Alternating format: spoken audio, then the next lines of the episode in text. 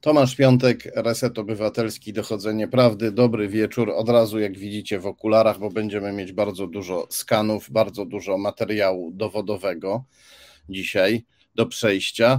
E, być może będę mówić trochę nieskładnie, bo jestem bardzo zmęczony. Całą noc pracowałem, cały dzień pracowałem, trzy godziny tylko spałem, trzy godziny i 10 minut, no ale niestety tak to jest. E, na wojnie trudno się wyspać, a my jesteśmy na wojnie. O czym niektórzy się niestety starają zapomnieć. E, a niestety się o tym zapominać e, nie da, a na pewno nie, na, nie należy, bo jeśli będziemy o tym zapominać, to przegramy. Bardzo serdecznie Wam dziękuję za to, że jesteście, za wszystkie łapki Łapka zwiększa widoczność transmisji, dlatego ogromnie dziękuję za każdą łapkę, za każde udostępnienie. Dziękuję za Wasze bezcenne wsparcie duchowe i za bezcenne wsparcie finansowe, bez którego nie moglibyśmy nadawać. Dzisiaj wyjątkowo nie będę Was prosić o pieniądze. Mm, tydzień temu prosiłem o pieniądze, za tydzień poproszę o pieniądze, a w tym tygodniu nie proszę o pieniądze, nie poproszę o pieniądze, poproszę Was e, o coś innego każdego, kto ma pod ręką telefon, proszę, żeby e, zadzwonił lub zaSMS-ował do najlepszego przyjaciela albo do takiego przyjaciela, który jeszcze nie do końca jest przekonany, który ciągle się łudzi, że PiS nie ma nic wspólnego z Rosją i Białorusią. E, ktoś taki powinien koniecznie zobaczyć dzisiejszą, dzisiejszą transmisję, bo mm, kochani, e, pewna granica została przekroczona. Znaczy, jak wiemy, PiS przekracza wszelkie granice, szczególnie te, które wiodą na wschód. Przekracza e, wszelkie granice, łamie wszelkie standardy i na żadnym kroku nie cofa się przed zdradą interesów Polski, przed służeniem e, imperium Kremla i jego sojusznikom ale to się robi w tej chwili już coraz bardziej jawne i nie mówię tu o tym, że PiS długo, długo hodował zatarg zbożowy z Ukrainą, żeby teraz e, doprowadzić no, do, żeby ten zatarg przeobrazić w konflikt, to już wiemy. E, zdarzyła się rzecz, zdarzyła się rzecz bardzo e, szokująca. Chociaż właściwie można się jej było spodziewać. E, pamiętają Państwo zapewne, większość z Was zapewne pamięta, posła Jarosława Sachajkę, szarą eminencję e, ugrupowania Kukiz 15, przybocznego Pawła Kukiza. E, Kukiz, jak mówią informatorzy, mm, słuchał podszeptów posła Sachajki i zapewne dlatego zaczął współpracować z PiS, ponieważ poseł Sachajko był wielkim zwolennikiem e, współpracy z, e, z PiS. E, także wtedy, gdy PiS uderzał bezpośrednio w naszych amerykańskich sojuszników, bez których teraz bylibyśmy bezbronni wobec Rosji. No i co się stało z posłem Sachajką? Reklamując tę dzisiejszą transmisję powiedziałem, że powiem Wam, co łączy posła e, Sachajkę z ministrem spraw wewnętrznych odpowiedzialnym za służby specjalne pisowcem Mariuszem Kamińskim. I normalnie to bym Wam to powiązanie przedstawił na końcu programu, pokazując e, różne e, splątane nici, które łączą obu panów. Natomiast dzisiaj zrobię inaczej. Od razu Wam powiem, co ich łączy a potem, e, a potem dopiero się e, zacznie robić e, ciekawie, jeszcze ciekawiej. Poproszę może na początek pierwszy skan przygotowany na dzisiaj. To jest artykuł jednego z lokalnych portali. Czytamy w nim, ten to jest artykuł sprzed siedmiu dni, czytamy w nim, że w sobotę Prawo i Sprawiedliwość ogłasza pełne listy kandydatów do Sejmu. Przed południem poznaliśmy wszystkich kandydatów w okręgu lubelskim. E, nazwiska startujących w okręgu numer 7, czyli to jest dokładnie rzecz biorąc e, okręg chełmski. Nazwiska startujących w okręgu numer 7 przedstawił niespodziewany lider, e, szef MSWiA Mariusz Kamiński, czyli minister spraw wewnętrznych odpowiedzialny za służby specjalne. I podczas konferencji prasowej minister Kamiński, odpowiedzialny za służby specjalne, zatem również za kontrwywiad, uroczyście przedstawił swojego kolegę z listy wyborczej pisowskiej w okręgu chełmskim, Tym kolegą jest Jarosław Sachajko. Jarosław Sachajko, który startuje na miejscu trzecim, bardzo dobrym, i wygryzł z tego miejsca E, Monikę Pawłowską, słynną zdrajczynię, która popierała strajk kobiet, a potem się przechrzciła na pisowość i e, czytała jakieś katolickie brewiarze w e, kościołach. No pani Pawłowska się dla PiSu bardzo zasłużyła, no ale najwyraźniej Sachajko zasłużył się bardziej. E, przypomnę jeszcze, że Sachajko dwa lata temu był tutaj u nas w programie. Dzielnie postanowił bronić się przed zarzutami o związki z, postsowieckim wschodem. Nie obronił się. Kręcił, zmieniał temat, opowiadał e, różne niestworzone historie. No ale mm, mm, był na tyle dzielny, że tutaj się po prostu pojawił jako gość i próbował polemizować. E, to jedyny chyba taki przypadek do tej pory, że bohater moich publikacji e, ośmiela się tutaj przyjść do resetu obywatelskiego. To pokazuje, jak odważny z jednej strony i jak bezczelny z drugiej strony jest to działacz, poseł, e, poseł Sachajko. I to, że poseł Sachajko otwarcie startuje z list Prawa i Sprawiedliwości, to jest coś, to jest taki otwieracz oczu. Po tym już nie można wątpić, że PiS współpracuje z Rosją, z Białorusią, że tragedia na naszej wschodniej granicy, gdzie umierają migranci, to jest po prostu krwawa ustawka, dzięki której Łukaszenko pomaga PiSowi utrzymywać wysokie, wysokie poparcie. Dlaczego to mówię? No, dlatego, że poproszę o następny skan. Dlatego, że e, poseł Sachajko, którego widzimy tutaj w środku, kolega ministra Kamińskiego, którego widzimy po lewej, to sojusznik tego pana po prawej, czyli Aleksandra Łukaszenki. E, sojusznik, no po prostu oczywisty, nie da się temu zaprzeczyć. Nie da się powiedzieć, że coś się zmieniło, że może kiedyś był sojusznikiem, a teraz już nie jest, prawda? Mamy i w opozycji takich, prawda? Jest Roman Giertych, który kiedyś był prorosyjski, teraz się odcina od tego, co mówił. E, jest Michał Kołodziejczak, który też się odcina od tego, co mówił. No a z e, posłem Sachajką sprawa jest inna. Poproszę o kolejny skan. Poseł Sachajko e, szerzy kremlowskie narracje, e, kremlowskie opowieści. Zaklinał się podczas, w szczycie pandemii, zaklinał się, że nie zaszczepi się przeciw koronawirusowi, czyli szerzył antyszczepionkową propagandę mającą osłabić naszą cywilizację i naszą e, podstawową siłę, jaką jest wiara w naukę, w medycynę. No i oczywiście szerząc nieufność do szczepień, no po prostu poseł Sachajko przyczyniał się do tego, że wielu ludzi umierało i za to powinien odpowiedzieć. Poproszę o kolejny skan.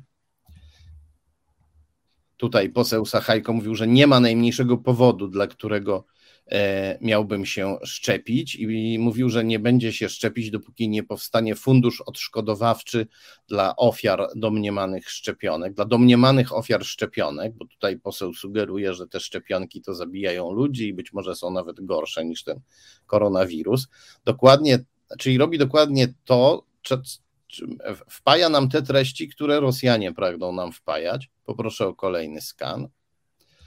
E, tutaj e, Sachajko głosił, że potrzebna jest debata o prawdziwych skutkach szczepienia przeciwko COVID, czyli taka debata antyszczepionkowców, która wprowadziłaby dodatkowy chaos w głowy Polaków, dokładnie tak jak chcą Rosjanie. I tu przypominam, że PiS nam się przedstawiał jako partia surowo i szlachetnie walcząca z antyszczepionkowcami, prawda? I mieliśmy taki e, sztuczny konflikt. Po jednej stronie e, rosyjski PiS udający, że walczy z koronawirusem, po drugiej stronie Konfederacja i e,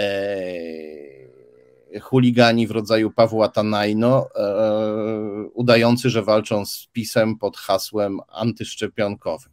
Poproszę o kolejny skan. Tutaj poseł Sachajko jeszcze bardziej się przyczyniał do tego, żeby szerzyć tę e, spreparowaną przez e, Kreml truciznę w naszych głowach, e, truciznę mającą nas odwieść od wiary od zaufania do nauki.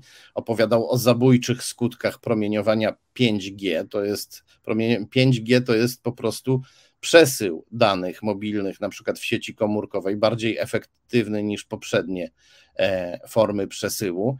I Światowa Organizacja Zdrowia podaje, że y, ten 5G e, nie jest w żaden, nie, nie dowiedziono w żaden sposób, nie wykazano w żaden sposób, żeby 5G było szkodliwe. No ale tutaj poseł Sachajko po kremlowsku straszył nas zabójczymi skutkami promieniowania 5G. Poproszę o następny skan. Poseł e, Sachajko był e, lansowany przez kremlowskie media. Tutaj portal Regnum, kremlowski, w tej chwili zablokowany w Polsce, e, nagłaśniał walkę posła Sachajki z tak zwaną konwencją stambulską, czyli z konwencją Rady Europy dotyczącą walki z przemocą w rodzinie i przemocą przeciwko kobiet. Poseł Sachajko no, popierał przemoc przeciwko kobietom i przemoc domową, przemoc w rodzinie, ponieważ protestował przeciwko tej konwencji. Poproszę o kolejny skan. A te protesty nagłaśniał portal e, Regnum, który tutaj z radością cytuje słowa e, posła Sachajki. E, poseł Sachajko mówił po polsku, że ta konwencja wyklucza rodzinę wyklucza rodzinę, ponieważ daje władzy państwowej e, prawo do ingerowania w życie rodziny. A e, ktoś w portalu Regnum bardzo chciał, żeby słowa posła Sachajki wybrzmiały najmocniej jak się dało, żeby odbiły się szerokim echem w Rosji, więc trochę podkoloryzował, zamiast wyklucza rodzinę, zamiast ze słów wyklucza rodzinę, zrobił redaktor rosyjski słowa unicestwia rodzinę jako taką, niszczy E, rodzinę jako taką. Poproszę o kolejny skan. Tutaj mamy e, inny rosyjski portal, Life.ru i tutaj e, poseł Sachajko mówi, że jest przeciwny sankcjom nałożonym na Rosję, ponieważ one wywołały embargo ze strony Rosji. Rosja przestała importować nasze produkty i poseł Sachajko e, ma nadzieję, że sankcje zostaną zniesione, wtedy Rosja zniesie embargo i my będziemy sobie handlować z Rosją i zarabiać krwawe ruble splamione ukraińską krwią. No o tych krwawych rublach oczywiście nie powiedział, no ale my e, o tym doskonale wiemy, że zarabianie na handlu z Rosją to jest zarabianie brudnych, krwawych e, rubli. Poseł Sachajko, kiedy z nim rozmawiałem, zaprzeczył, żeby coś takiego powiedział. Twierdził, że nigdy się nie kontaktował z portalem e, Life.ru, ani że nigdy nie rozmawiał z żadnym dziennikarzem mówiącym wschodnim akcentem. Tak to sformułował. Niemniej przyznał też, że przez pięć lat od publikacji nie protestował, nie odcinał się od tego, co napisało Life.ru, nie domagał się usunięcia tego artykułu z internetu twierdził, jakoby przez pięć lat w ogóle nie wiedział, że Rosjanie coś takiego o nim e, napisali. Poproszę o kolejny skan. I tu dochodzimy do sedna, bo to, o czym mówiliśmy, to były rzeczy z przeszłości, a teraz dochodzimy do stanu aktualnego. Poseł Sachajko, kandydat PiS do Sejmu z listy pisowskiej, wyborczej, w okręgu chełmskim, e, której przewodzi i którą zaprezentował minister spraw wewnętrznych Mariusz Kamiński. Więc poseł Sachajko, kandydat z listy PiS, kolega ministra spraw wewnętrznych odpowiedzialnego za kontrwywiad Mariusza Kamińskiego, między innymi za kontrwywiad. Ten sam Sachajko ciągle jest wiceprzewodniczącym Stowarzyszenia Polska-Białoruś, które popiera reżim Aleksandra Łukaszenki.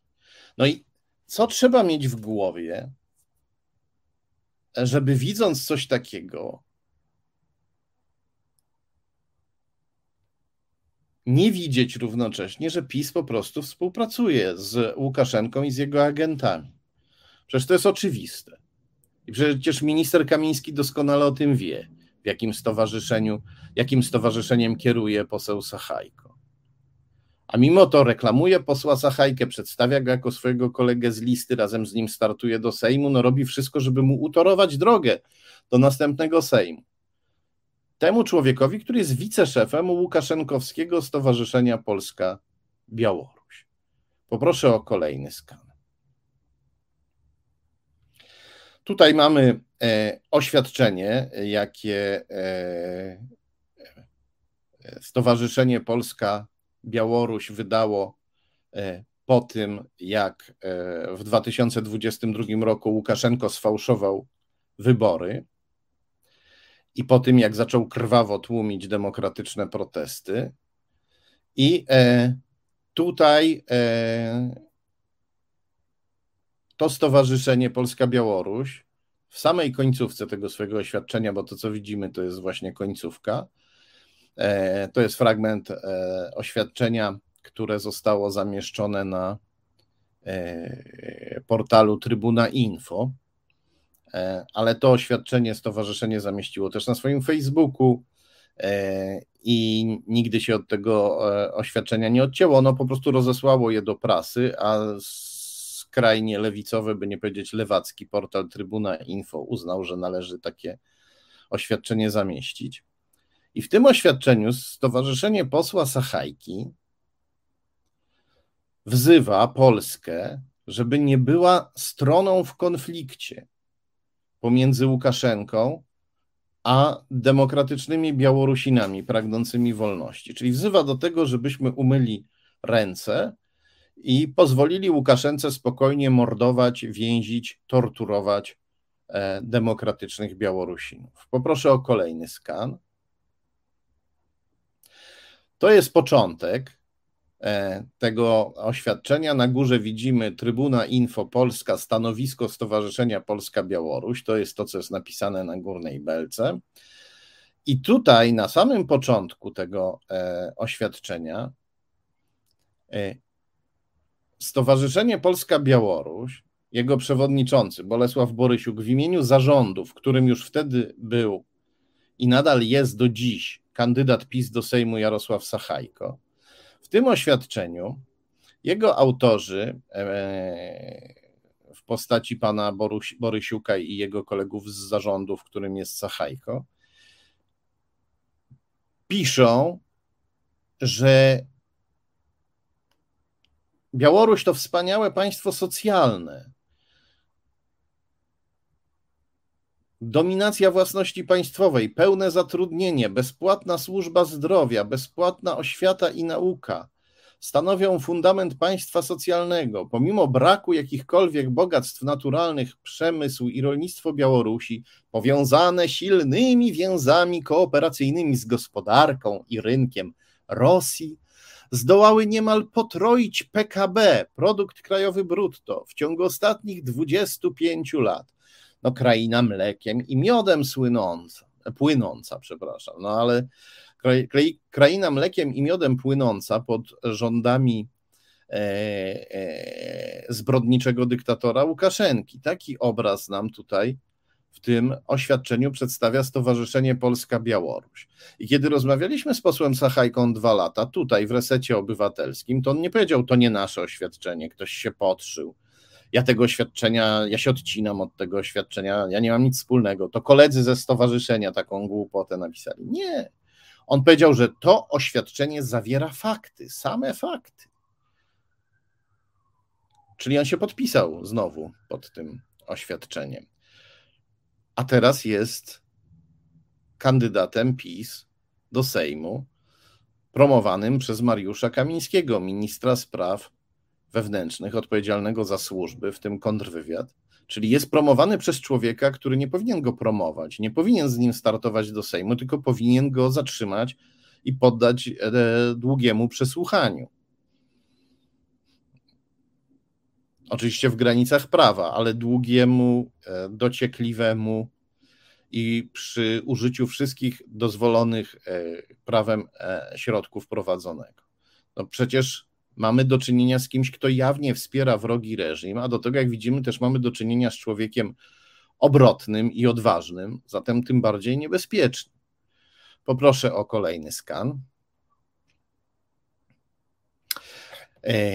Tak się składa, że w Stowarzyszeniu Polska-Białoruś drugim wiceprzewodniczącym jest niejaki Tadeusz Samborski, o którym ja już tutaj mówiłem kilka razy, jeśli dobrze pamiętam, a na pewno tweetowałem kilka razy, a pisałem też o nim w książce Ryzyki Przyjaciele, Wielkie Żniwo, ponieważ Tadeusz Samborski współdziała w pewnej antyukraińskiej organizacji ze słynnym ryzykowym hejterem Stanisławem Michalkiewiczem, który e, nie tylko po antysemicku opluwał Żydów, próbował opluwać całymi latami, ale też e, próbował zaszczuć e, ofiarę gwałtu, kobietę, która w dzieciństwie została zgwałcona przez, przez księdza. No, ale Tadeusz Samborski ma jeszcze więcej ciekawych e, powiązań. Kolega Sachajki ze Stowarzyszenia Polska-Białoruś. To, co widzimy teraz, to jest nagłówek świetnego artykułu bardzo dobrego dziennikarza Jacka Harłukowicza, kiedyś w Gazecie Wyborczej, teraz w Onecie. I e, Jacek Harłukowicz wyłapał, że e, Tadeusz Samborski otwiera listę do Sejmu, nie, nie PiSu, trzeciej drogi w Legnicy, czyli E, Szymona Hołowni i jego ugrupowania Polska 2050 oraz Polskiego Stronnictwa Ludowego. Przy czym tutaj pan Samborski, jako związany z komunistycznym, fasadowym, tak zwanym ruchem ludowym, zapewne trafił na tę listę raczej z ramienia PSL-u niż z ramienia e, Hołowni. No, niemniej Hołownia musiał się zgodzić na takiego kandydata, co nam też coś mówi o Hołowni. Albowiem, mówię, takiego kandydata, albowiem pan mm, Samborski no, wsławił się nie tylko tym, że jest wiceprzewodniczącym Łukaszenkowskiego Stowarzyszenia Polska-Białoruś. Pan Samborski był perelowskim dyplomatą, ukończył Uniwersytet Moskiewski w latach 70., w latach 70., 80. i 90. z e, przerwami mieszkał w Moskwie. E, bawił się z rosyjskimi e, notablami, świętował razem z nimi rocznicę II wojny światowej i atakował przez całe lata polską dyplomację za to, że była prozachodnia, za to, że sprzeciwiała się Rosji. Takiego kolegę, takiego kandydata mają Hołownia i Kosiniak-Kamysz i takiego kolegę ma Jarosław Sachajko, kandydat PiS towarzysz ministra Mariusza Kamińskiego, odpowiedzialnego za służby i za kontrwywiad, towarzysz Kamińskiego z listy wyborczej pisowskiej w okręgu chełmskim. Poproszę o kolejny skan. Tutaj mamy e, fragment e, z Wikipedii e, na temat Tadeusza Samborskiego, gdzie czytamy właśnie, że ukończył, przepraszam, nie ukończył, zdobył stopień doktora na Uniwersytecie Moskiewskim, był korespondentem prasy ludowej, czyli e, PRL-owskiej, propagandowej, udającej e, rolniczą. Był, pełnił funkcję korespondenta prasy e, ludowej w Moskwie i był pierwszym sekretarzem ambasady PRL w Laosie w latach 78-83 no, e, musiał się więc zetknąć ze służbami specjalnymi PRL w takim miejscu, ponieważ Laos był wtedy krajem, którym, e, w którym służby i komunistyczne, i zachodnie działały bardzo, e, bardzo aktywnie. I e, raczej trudno byłoby, żeby pierwszy sekretarz takiej ambasady, ambasady skądinąd dość niewielkiej, gdzie nie było licznego personelu, no nie zetknął się z działaniami swoich kolegów ze służb, którzy tam pracowali pod przykrywką dyplomatyczną. Poproszę o kolejny skan. I tak się składa, że Tadeusz e, Samborski e, był też przez cztery lata szefem Stowarzyszenia Współpracy, przepraszam, członkiem zarządu, zarządcą Stowarzyszenia Współpracy Polska-Rosja. Poproszę o następny skan. I był też wiceprezesem zarządu Stowarzyszenia Współpracy Polska Wschód. Najpierw e, był e, wiceprezesem, a potem pozostał w zarządzie aż do 2017 roku. Dlaczego te stowarzyszenia nas e, interesują? No nie przypadkiem nazywają się one podobnie do Stowarzyszenia Polska Białoruś którym kieruje jako wiceprezes poseł Jarosław Sachajko, kandydat PiS z Chełmu, kolega z listy wyborczej ministra Mariusza Kamińskiego. Dlaczego te stowarzyszenia nazywają się tak podobnie? Poproszę o kolejny skan. E, Stowarzyszenie Współpracy Polska-Rosja i Stowarzyszenie Współpracy Polska-Wschód są spadkobiercami Towarzystwa Przyjaźni Polsko-Radzieckiej, PRL-owskiego Towarzystwa Przyjaźni Polsko-Radzieckiej, które stanowiło narzędzie infiltracji Polski, sowieckie narzędzie infiltracji Polski, które, do którego należało wielu esbeków, przede wszystkim tych z frakcji najbardziej promoskiewskich. I to było miejsce, gdzie esbecy spotykali się ze swoimi kolegami z KGB. Tutaj widzimy, że Stowarzyszenie Współpracy Polska Wschód, e, zarejestrowane przy ulicy Marszałkowskiej 115 e, w Warszawie, przechowuje dokumenty Towarzystwa Przyjaźni Polsko-Radzieckiej, czyli można powiedzieć, jest tym spadkobiercą oficjalnie. Poproszę o kolejny skan. Widzimy, że Stowarzyszenie Współpracy Polska Wschód i widzimy, że Stowarzyszenie Współpracy Polska Rosja, oba stowarzyszenia Tadeusza Samborskiego, są zarejestrowane w tym samym budynku przy Marszałkowskiej 115 w Warszawie. Poproszę o następny skan. A ten budynek to był dawny tak zwany Dom Przyjaźni Polsko-Radzieckiej, czyli właśnie siedziba Towarzystwa Przyjaźni Polsko-Radzieckiej. Zatem te stowarzyszenia odziedziczyły nie tylko papiery po Towarzystwie Przyjaźni Polsko-Radzieckiej, odziedziczyły e, budynek w niezwykle atrakcyjnym miejscu w Warszawie. Taki budynek to kapitał. Poproszę o kolejny skan. I tak się składa, że Stowarzyszenie Polska-Białoruś posła Sachajki też zostało zarejestrowane przy Marszałkowskiej 115 w lokalu numer 311, czyli na trzecim piętrze. Podobnie jak e, inne stowarzyszenia, podobnie się nazywające, widzieliśmy je wcześniej, prawda? Stowarzyszenie Polska Wschód, Stowarzyszenie, Stowarzyszenie Współpracy Polska Wschód, Stowarzyszenie Współpracy Polska Rosja. Tamte stowarzyszenia są w linii prostej dziedzicami Towarzystwa Przyjaźni Polsko-Radzieckiej, a Stowarzyszenie Polska Białoruś jest z nimi związane, no bo e, Tadeusz Samborski i inni członkowie tych dwóch stowarzyszeń zasiadali też we władzach Stowarzyszenia Polska Białoruś.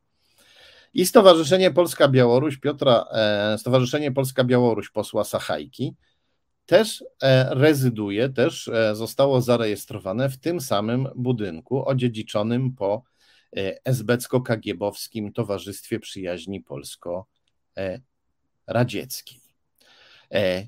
Wynika z tego, że również Stowarzyszenie Polska-Białoruś w wielkiej mierze jest spadkobiercą, przynajmniej E, ideowo-towarzyskim, ale także lokalowym, jest spadkobiercą esbecko-kagiebowskiego Towarzystwa Przyjaźni Polsko-Radzieckiej. A wiceszefem tego stowarzyszenia jest przecież Jarosław Sachajko, kandydat PiS do Sejmu. Kandydat PiS z okręgu numer 7, z listy wyborczej, e, której przewodniczy, zajmujący pierwsze miejsce, Mariusz Kamiński minister spraw wewnętrznych odpowiedzialny za służby, także za kontrwywiad, który startuje razem z posłem Sachajką, wiceszefem tego stowarzyszenia do Sejmu, który prezentuje posła Sachajkę wyborcom, który go promuje. No co to za szef służb specjalnych, w tym i kontrwywiadu, który promuje kogoś takiego? Kogoś, kto szkodzi Polsce, szerząc rosyjskie kłamstwa zabójcze, tak jak w przypadku propagandy antyszczepionkowej, kogoś, kto należy do stowarzyszenia jawnie działającego na rzecz naszych e, wrogów, białoruskiego reżimu ściśle związanego z Kremlem. Marszałkowska 115, lokal 311, czyli trzecie piętro. Zapamiętajmy sobie ten adres. Poproszę o kolejny skan.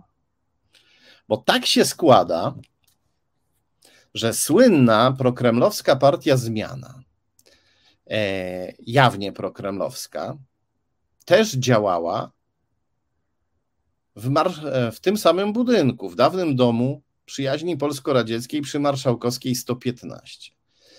E, informacje na ten temat próbowano wymazać z internetu, no ale w internecie wiele rzeczy nie ginie i w Google, e, jak widać, jest mnóstwo śladów stron internetowych, teraz usuniętych, e, na których było napisane, na których widnieje ten adres, jako adres biura jawnie prokremlowskiej partii Zmiana. Bo to ważne, bo tutaj ktoś mógłby pomyśleć, no dobrze, TPPR, Towarzystwo Przyjaźni Polsko-Radzieckiej, faktycznie pełniło funkcję infiltracyjną, e, służyło sowieckiej infiltracji, służyło kontaktom e, e, komunistów polskich i esbeków z komunistami sowieckimi i z e, wywiadowcami KGB, ale to było dawno, dawno temu, jakieś ponad 30-40 lat temu, prawda? A teraz się mogło wiele zmienić. Ci ludzie tam dogorywający w tym budynku to pewnie jakieś stare e, dziadki, które już niewiele mogą w Polsce zaszkodzić. No otóż nie, skoro jest wśród nich odważny, śmiały, obrotny poseł Sachajko, który teraz wdrapał się na trzecie miejsce pisowskiej listy w okręgu numer 7 u boku ministra Mariusza Kamińskiego odpowiedzialnego za służby specjalne. Otóż nie, ponieważ tam działała organizacja e, młoda i prężna, Partia Zmiana, która szybko zdobywała zwolenników i której działalność e, została przerwana tylko dlatego, że jeszcze za czasów Platformy Obywatelskiej, e, jeszcze za czasów Platformy Obywatelskiej, służby specjalne, Agencja Bezpieczeństwa Wewnętrznego zainteresowała się tą partią. Później, kiedy PiS doszedł do władzy, Mateusz Piskorski został aresztowany. Zrobiono to z wielkim hałasem, zapewne po to, żeby jego e, groźniejsi wspólnicy mogli się e, ukryć. Mówię groźniejsi, bo Mateusz Piskorski był takim e, jawnym agentem, natomiast groźniejsi są ci tajni, którzy mu tam pomagali, którzy mu mogli dawać pieniądze, którzy organizowali mu wsparcie w internecie i inne, i inne, formy, e, inne formy wsparcia. Władza bardzo długo przetrzymała Mateusza Piskorskiego w areszcie, teraz go utrzymuje w stanie oskarżenia. Władza pisowska najwyraźniej po to, żeby zrobić z niego męczennika. E, nie przeszkadza e, jej to promować go jako tłumacza żony pisowskiego prezydenta Andrzeja Dudy, bo to przypominam, właśnie Mateusz Piskorski się wkręcił na spotkanie pani prezydentowej z ukraińskimi E, uchodźczyniami jako, jako tłumacz, czym e, w ten sposób PiS razem z Rosją dali Polsce wielkiego psztyczka w nos, pokazując, że jesteśmy państwem kompletnie pozbawionym kontrwywiadu, skoro jawny agent Kremla może coś takiego robić i zostać tłumaczem pani prezydentowej. Tutaj dziękuję bardzo Agnodarowi, który znowu nas zasilił pieniędzmi który robi to regularnie. Przy okazji dziękuję też Marianowi Balcerkowi, który jest naszym e, producentem wykonawczym, czyli naszym takim honorowym sponsorem obywatelskim obecnie. Bardzo, bardzo dziękuję, ale przypominam, że dzisiaj nie proszę o pieniądze. Dzisiaj proszę o to, żeby tę transmisję, którą właśnie oglądacie, jak najszerzej rozpropagować w internecie, wysyłać linka znajomym, udostępniać oczywiście w mediach społecznościowych, ale też wysyłać linki znajomym, wysyłać linka znajomym, niech e, widzą, niech obejrzą, niech się dowiedzą, kto jest kandydatem PiS do Sejmu u boku ministra spraw wewnętrznych, bo to już nie jest skandal, to już jest taka bezczelność, że brakuje na nią słów. Ja, z jednej strony to jest potworne, z drugiej strony wypadałoby się cieszyć, że PiS zdejmuje przyłbicę, ale niestety nasze media, oprócz Gazety Wyborczej, która odważnie i szybko napisała o pośle Sachajce, dokładnie rzecz biorąc, ja napisałem, e, a Gazeta Wyborcza odważnie i szybko zamieściła artykuł. No to poza tym jest cisza i politycy opozycji też e, o tej sprawie e, nie mówią. Niestety. Dlatego jeśli, e, dlatego zachęcam też, żeby znaleźć sobie adres mailowy swojego posła.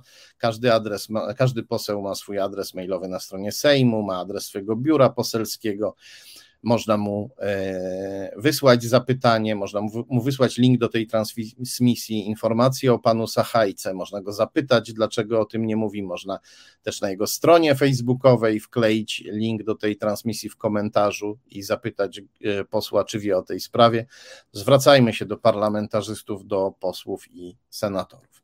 Poproszę o następny skan. Tu mamy właśnie Mateusza Piskorskiego, o którym dużo, dużo mówiłem. Powinienem był ten skan pokazać wcześniej, żebyśmy go sobie zwizualizowali, a ja mówiłem, mówiłem i nie pokazywałem człowieka. No, niestety tak się zdarza. I widzimy, że e, to jest e, skan z e, Wikipedii dotyczący partii Zmiana. Wiele stron z Wikipedii dotyczących partii Zmiana zniknęły, stron, które istniały, które były zredagowane w różnych językach, ale jedna z nich pozostała. I tu czytamy, że Mateusz Piskorski jest założycielem partii Zmiana i że partia Zmiana rezyduje znowu przy Marszałkowskiej 115 w lokalu numer 350, czyli też na trzecim piętrze. Zatem Jarosław Sachajko, można powiedzieć, był kolegą Mateusza Piskorskiego i jego kolegów z, nie tylko z tego samego budynku, ale z tego samego piętra. Jeśli nie kolegą, to e, sąsiadem. Poproszę o następny skan. I tutaj przypomnę jeszcze sprawę sprzed e, dwóch lat. Słynną sprawę Lex TVN. Teraz mamy Lex Tusk, wtedy było Lex TVN. TVN, e, PiS chciał po prostu e, poskromić stację TVN, która e, aczkolwiek powściągliwa, to jednak bywa krytyczna wobec partii rządzącej. Bardzo dobrą robotę robią niektórzy dziennikarze śledczy, którzy ujawniają afery PiS w programie Czarno na Białym na przykład. Niestety przeważnie nie są to afery o charakterze wywiadowczym, tylko o charakterze gospodarczym, albo takie rzeczy bardzo brzydkie po prostu z ludzkiego punktu widzenia, no ale niemniej to jest bardzo dobra robota. No i jak wiemy, PiS e, e, w związku z tą działalnością TVN postanowił wyrzucić z Polski amerykańskich właścicieli TVN. No bo PiS nam opowiada, że bardzo się kocha z Ameryką, ma ścisły sojusz z Ameryką, ale e, regularnie napada na Amerykę w związku z działalnością stacji TVN, jak gdyby nie przyjmując do wiadomości, że w Ameryce prywatne firmy są trochę bardziej e, rozdzielone od rządu niż w Polsce i że rząd amerykański e, nie ma aż takich środków nacisku na prywatne firmy, a, na, a nawet jeśli ma, to ich nie stosuje w przeciwieństwie do PiSu, który na prywatne firmy z wielką radością oddziaływuje, podobnie jak Putin w Rosji i Łukaszenko na, na Białorusi. I e, PiS postanowił spolonizować TVN w ten sposób, że postanowił drogą ustawy e, wykluczyć możliwość działania drastycznie ograniczyć możliwość działania e, w Polsce, w polskiej branży medialnej, na polskim rynku medialnym dla inwestorów spoza Europy. I jasne było, że chodzi tutaj o TVN i że jest to uderzenie w Amerykanów. I Poseł Sachajko razem z dwoma e, kolegami klubowymi, czyli Pawłem Kukizem i Stanisławem Żukiem, którzy Sachajki grzecznie posłuchali, e, poseł Sachajko razem z tymi dwoma kolegami wsparł antyamerykańską i antydemokratyczną Lex TVN, ustawę mającą wypchnąć Amerykanów z naszej przestrzeni medialnej i mającej wykastrować TVN, no bo PiS liczył na to, że po odejściu Amerykanów TVN zostanie przejęty przez jakiegoś inwestora polskiego albo węgierskiego, na przykład, który będzie dla naszego, no nie naszego, dla pisowskiego rządu będzie bardzo grzeczny. Takie to były, takie to były nadzieje. Poproszę o kolejny skan. I e, poseł Sachajko e, nie tylko wsparł tę ustawę razem z kolegami, poseł Sachajko też e, pomógł PiSowi, kiedy ten znalazł się w dużym kłopocie, bo w pewnym momencie nagle i niespodziewanie opozycja przegłosowała wniosek o odroczenie obrad e, e, Sejmu. Wniosek, który mógł bardzo opóźnić przegłosowanie Lex TVN. I wtedy poseł Sachajko wyszedł na mównicę i powiedział, że ten wniosek przeszedł, wniosek o odroczenie przeszedł w sposób niewłaściwy, bo on razem ze wszystkimi swoimi kolegami z Kukiz 15 od tak się pomylił i zagłosował niewłaściwie, nie tak jak chciał, nie chciał głosować za odroczeniem, zagłosował przypadkiem za odroczeniem i zupełnym przypadkiem jego koledzy zagłosowali podobnie. E, więc głosowanie należy powtórzyć, bo nie odzwierciedla ono e, woli posłów. W ten sposób Sachajko wsparł PiS w tej e, sprawie, w sprawie tej antyamerykańskiej i antydemokratycznej, antydziennikarskiej ustawy. To tyle, jeśli chodzi o tę działalność posła Jarosława Sachajki. Działalność którą, e, no, którą trudno nazwać inaczej niż antyzachodnią, probiałoruską i prorosyjską, choćby nie wiem, jak poseł Sachajko się zaklinał, że e, nie jest przyjacielem Rosji i Białorusi, bo to czasem robi, to jednak e, żadne wykręty tutaj nie pomagają. Wystarczy przez trzy minuty zanalizować jego poczynania i powiązania, żeby widać, z kim było, z kim mamy do czynienia. Poproszę o kolejny skan. I przechodzimy teraz od posła Sachajki do jego pupila i protegowanego. Albowiem na Lubelszczyźnie startuje nie tylko minister Kamiński i jego kolega poseł Sachajko ze Stowarzyszenia Polska-Białoruś, startuje również pupil i protegowany posła Sachajki Robert Gogułka, kandydat PiS do Sejmu, kolejny kandydat. E, Gogułka to mm, tak zwany lubelski król Malin, jak czytamy tutaj w artykule Gazety Wyborczej. Dlaczego król Malin? No bo jak wiemy, rolnicy nasi tracili na e, malinach, tracili na malinach i również to próbowano wykorzystywać, żeby szczuć naszych rolników na Ukrainę e, w interesie Kremla. E, ale był ktoś, kto na malinach zarobił, bo kiedy wszyscy rolnicy tracili, to e, rząd powierzył skup interwencyjny tych, e, to, e, tych, tych owoców Robertowi Gogułce. Dokładnie rzecz biorąc, firma Gogułki, firma Owoc Mix zdobyła rządowy kontrakt na skup interwencyjny tych, tych owoców. Więc kiedy inni tracili, pisowski król Malin zarabiał. Pisowski król Malin, który jest, poproszę o kolejny skan, który jest protegowanym Jarosława Sachajki i Pawła Kukiza, który e, Łukaszenkowskiego posła Sachajki grzecznie, e, grzecznie słucha. Gogułka był e, w partii Kukiza, był wiceszefem lubelskich struktur tej, tej partii i e,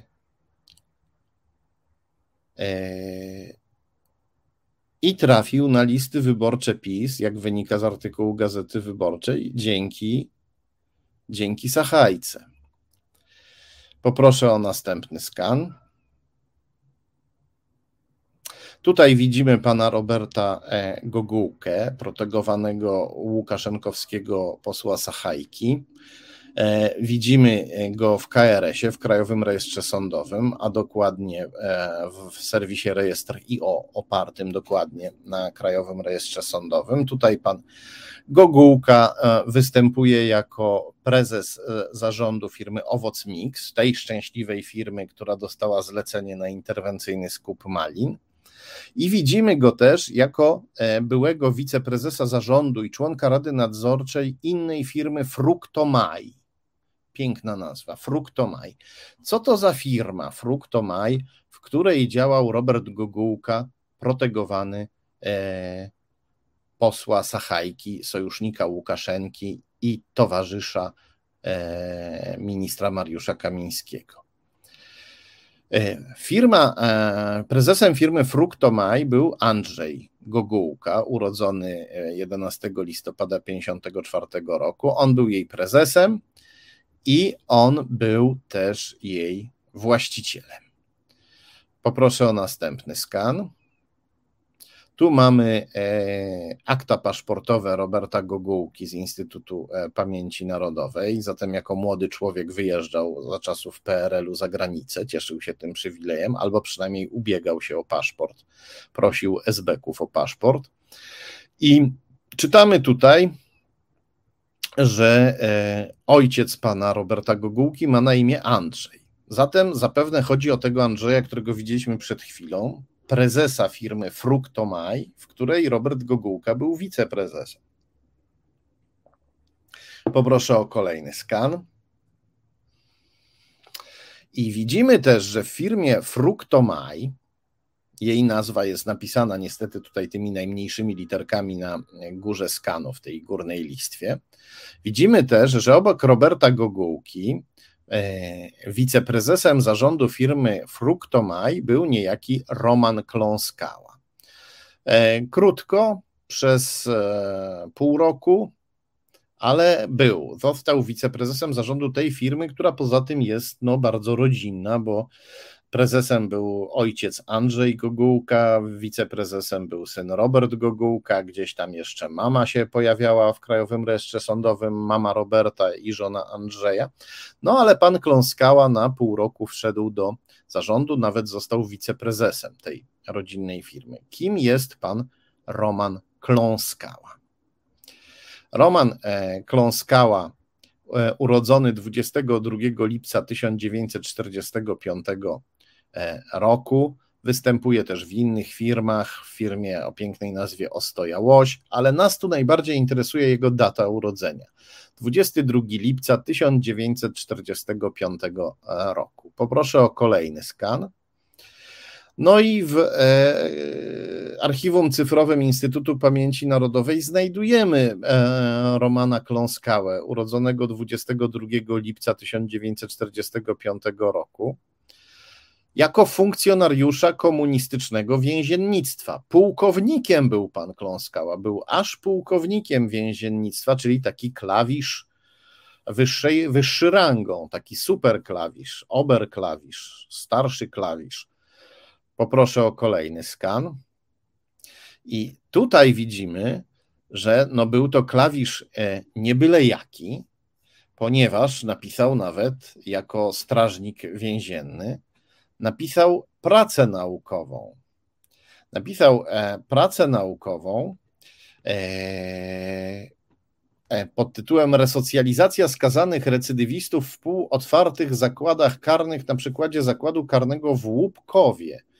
Praca dyplomowa i czytamy, że ta praca dyplomowa została napisana w latach 75-78, tak przynajmniej wynika tutaj z, e, z dat podanych przy tytule i przy sygnaturze. To znaczy, no, e, dokumentacja dotycząca tej pracy pochodzi z tych lat. O, dokładnie tak. Wynikałoby z tego, że wówczas albo krótko przedtem pan Kląskała jako e, klawisz, tak zwany, jako komunistyczny funkcjonariusz więzienny, służył w zakładzie karnym w Łupkowie. No i tu się pojawia pytanie, czy również po tym okresie służył, ponieważ e, kilka lat później do tego właśnie zakładu w Łupkowie trafił Antoni Macierewicz, skąd esbecy i funkcjonariusze więzienni w rodzaju pułkownika Kląskały pozwolili mu uciec. Tak, to, to jest ucieczka w cudzysłowie, ponieważ nikt go nie pilnował, nikt go nie gonił. E, wypuszczono Antoniego Macierewicza do dentysty, a on od tego dentysty nie wrócił i nikt go E, i nikt go nie ścigał. Być może pułkownik Kląskała mógłby nam coś na temat tej zagadkowej ucieczki e, opowiedzieć. E, poproszę o kolejny skan.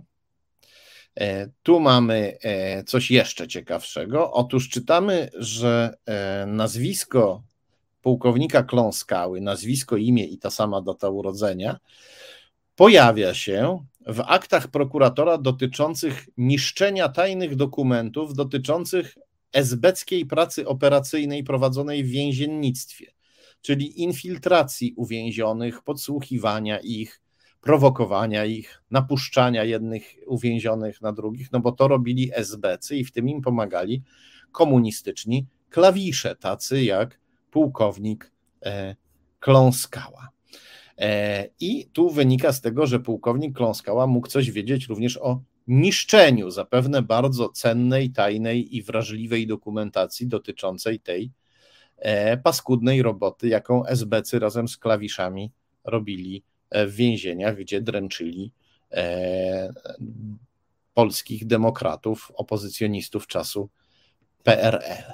Więc takiego wiceprezesa e, Robert Gogułka i jego ojciec Andrzej mieli w swojej firmie Fruktomaj. Robert Gogułka, przypominam, kandydat PiS do Sejmu z Lubelszczyzny, protegowany e, posła Sachajki, sojusznika e, Łukaszenki.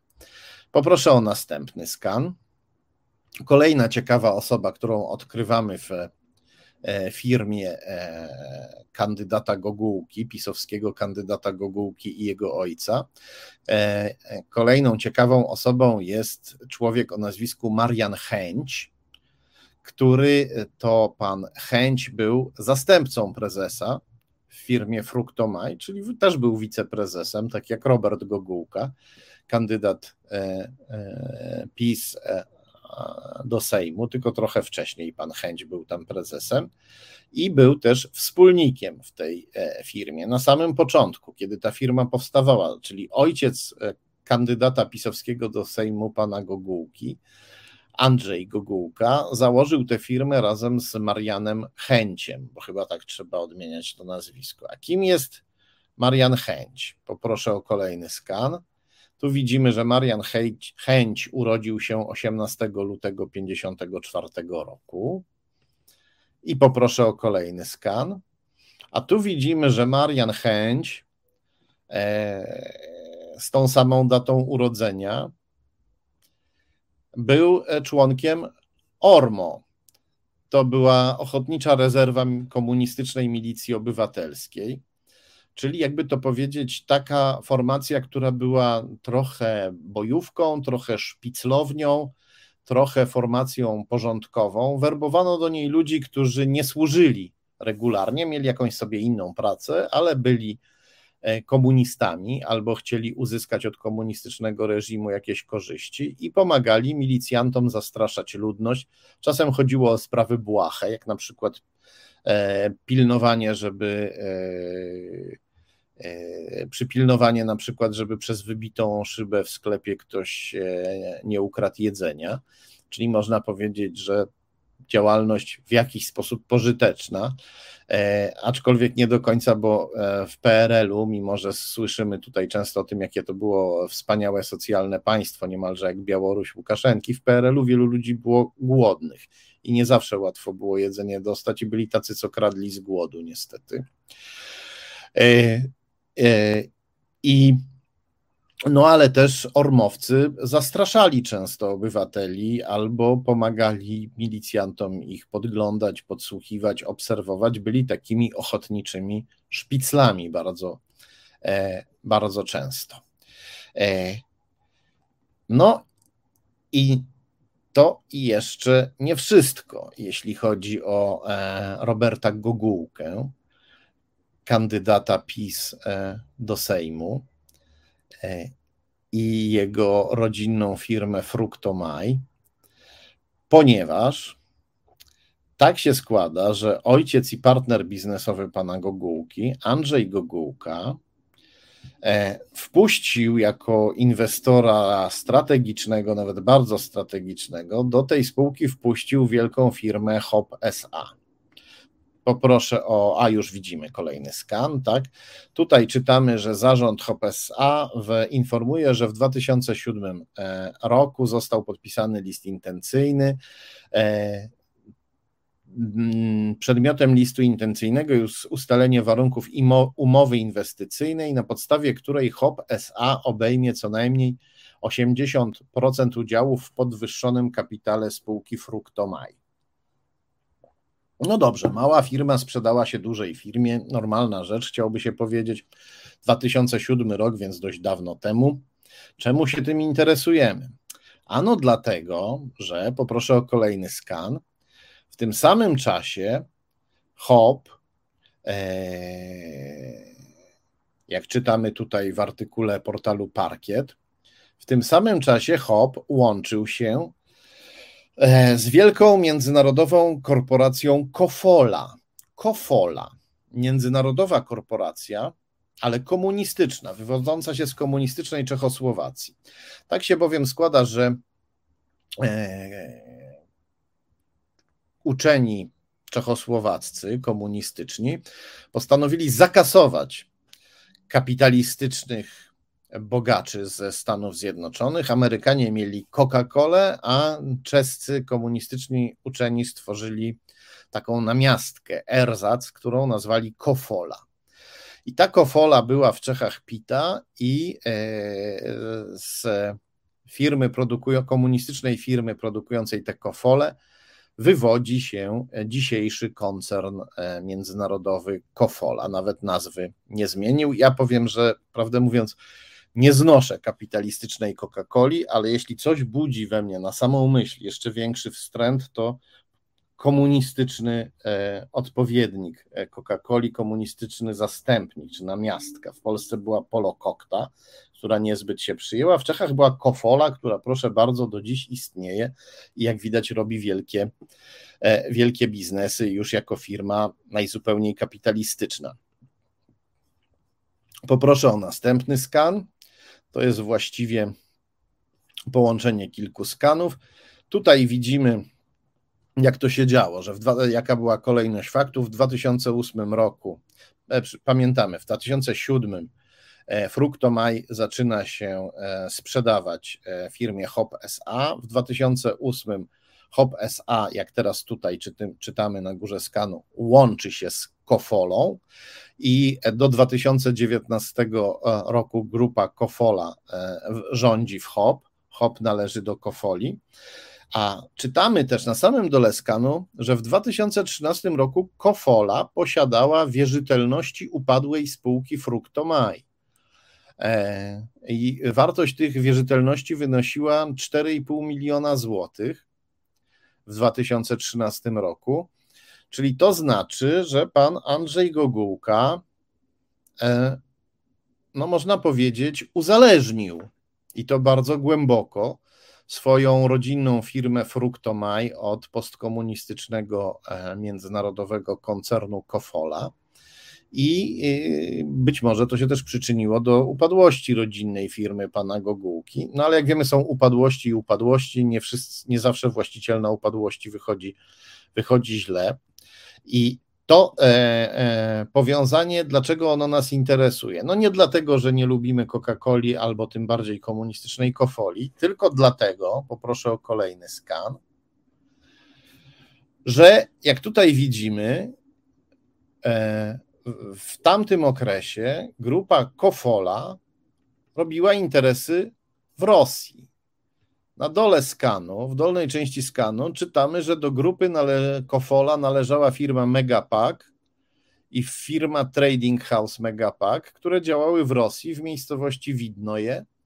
Poproszę o kolejny skan, to będzie powiększenie. Tu widzimy właśnie Mega OOO Megapack, e, e, Rosja Widnoje. OOO to znaczy po rosyjsku spółka z ograniczoną odpowiedzialnością i OOO Trading House Megapack też Rosja E, widno je. Czyli wynika z tego, że e, Robert Gogułka działał w rodzinnej firmie, którą jego ojciec uzależnił od e, wielkiego postkomunistycznego koncernu robiącego biznesy w Rosji, inwestującego w Rosji. A Robert Gogułka jest kandydatem PiS z Lubelszczyzny i to powiązanie biznesowe z Rosją E, no, harmonizuje poniekąd, współbrzmi z tym, że Robert Gogułka jest protegowanym e, posła Sachajki, kolejnego kandydata PiS z Lubelszczyzny, posła Sachajki, który działa w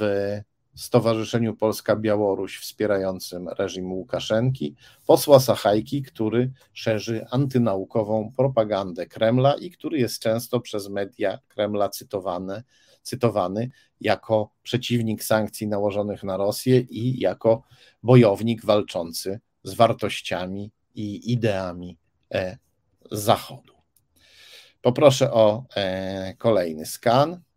Przyjrzyjmy się raz jeszcze dobrze, zwizualizujmy to sobie. Na dole mamy listę kandydatów do Sejmu z okręgu numer 7. Na miejscu pierwszym Mariusz Kamiński, na miejscu trzecim Jarosław e, Sachajko i na górze mamy tych trzech panów: Kamiński, Sachajko i e, Łukaszenko. Zapamiętajmy sobie to, e, sobie to dobrze. Zapamiętajmy sobie to dobrze. Tym bardziej E, że tutaj no, nie da się wierzyć. To jest mój kolejny apel do tych, którzy oglądają naszą audycję dzisiaj po raz pierwszy. To jest mój apel do tych, których zaprosiliście, aby oglądali tę transmisję. No nie da się wierzyć, że minister Mariusz Kamiński uczestniczy w tym nieświadomie. Wiemy, że minister Mariusz Kamiński ma problemy zdrowotne. E, ja o nich mówię dlatego, że chodzi o osobę publiczną, a te problemy zdrowotne Mariusza Kamińskiego mogą wpływać na e, funkcje e, publiczne, które pełni. Wiemy, że jest alkoholikiem i liczne źródła mówią, że jest alkoholikiem nieleczącym się, ciągle pijącym. I być może niektórzy z nas mogą odczuć tutaj taką pokusę, żeby tego chorego, nieszczęśliwego człowieka usprawiedliwić, no ale jednak nie da się to jest jego odpowiedzialność. On jest ministrem spraw wewnętrznych i jeśli nawet czyni zło E, w stanie e, zamroczenia czy półzamroczenia nieustannego, to jest odpowiedzialny za zło, które czyni, jest odpowiedzialny przede wszystkim za to, że się nie leczy. Być może gdyby się leczył, to czyniłby zło skuteczniej, ale być może też gdyby się leczył, to by przejrzał na oczy i, i nie czyniłby tego zła. To się zdarza ludziom, którzy wychodzą, e, którzy wychodzą z alkoholizmu. I nie da się tutaj wierzyć w nieświadomość Mariusza Kamińskiego przede wszystkim ze względu na to, co niedawno w wywiadzie dla TVN powiedział były wiceminister Jacek Żalek. Żalek powiedział, ja to przypomnę i będę przypominał, Żalek powiedział, że e, człowiek Kaczyńskiego od mokrej roboty, jego doradca i specjalista od niszczenia E, i pochłaniania sojuszników partii PiS, niejaki Adam Bielan, teraz szef partii republikańskiej.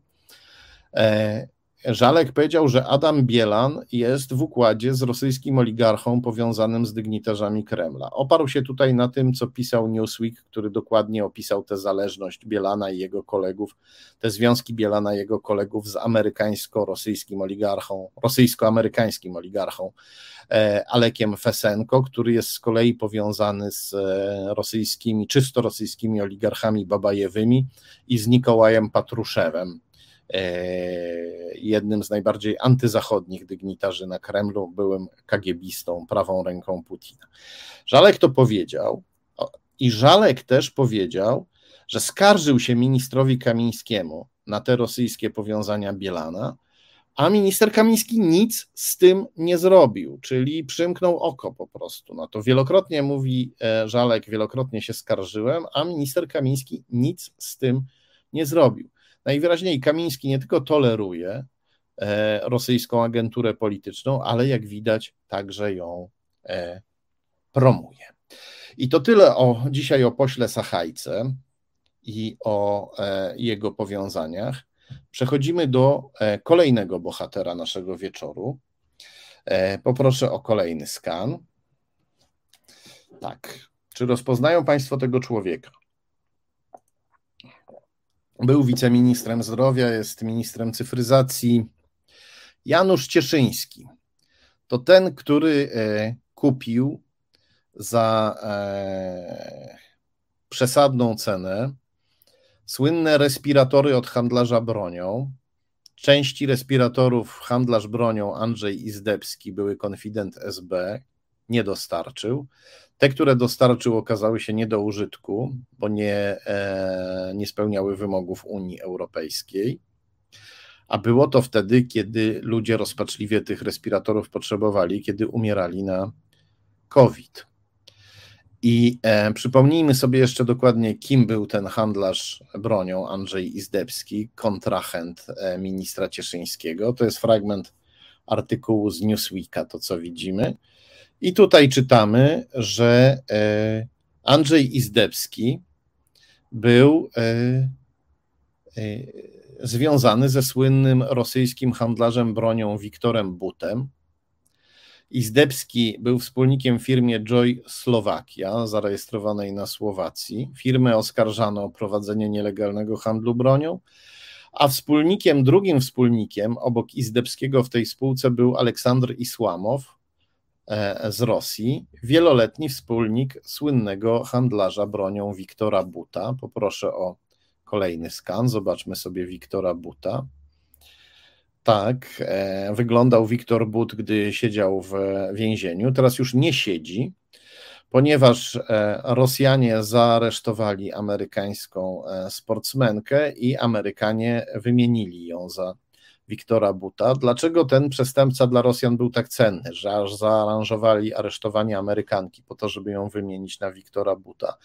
A dlatego, że Wiktor But, jak można było przeczytać na skanie, który pokazaliśmy przed chwilą, i jak można przeczytać w licznych źródłach, między innymi u wielkiego eksperta od e, e, rosyjskich sieci wpływu Marka Galeottiego, Wiktor But jest człowiekiem GRU, i to takim, e, można powiedzieć, współpracownikiem bardzo cennym.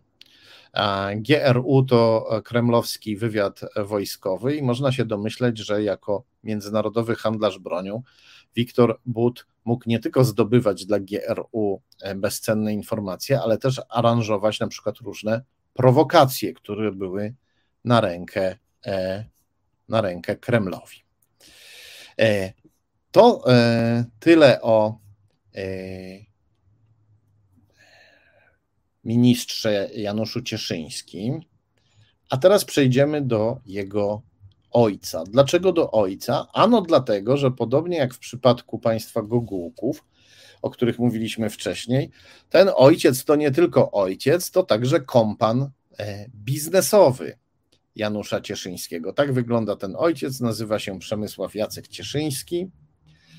E, a skąd wiemy, że to kompan biznesowy swojego syna Janusza Cieszyńskiego? Poproszę o kolejny skan. Tu mamy artykuł z portalu money.pl, gdzie czytamy, że minister cyfryzacji Janusz Cieszyński powierzył e, rozliczanie transakcji w aplikacji M-Obywatel bankowi gospodarstwa krajowego, chociaż ten bank swoje kompetencje w zakresie rozliczania płatności rozwija od zaledwie dwóch lat. Pisze tutaj, powiedzmy sobie tak bardzo ładnymi słowy, e, ujmuje to portal money.pl. E, mówi nam po prostu, że BGK, Bank Gospodarstwa Krajowego, no nie miał kompetencji do rozliczania transakcji w aplikacji, ale jednak Cieszyński powierzył bankowi to zadanie.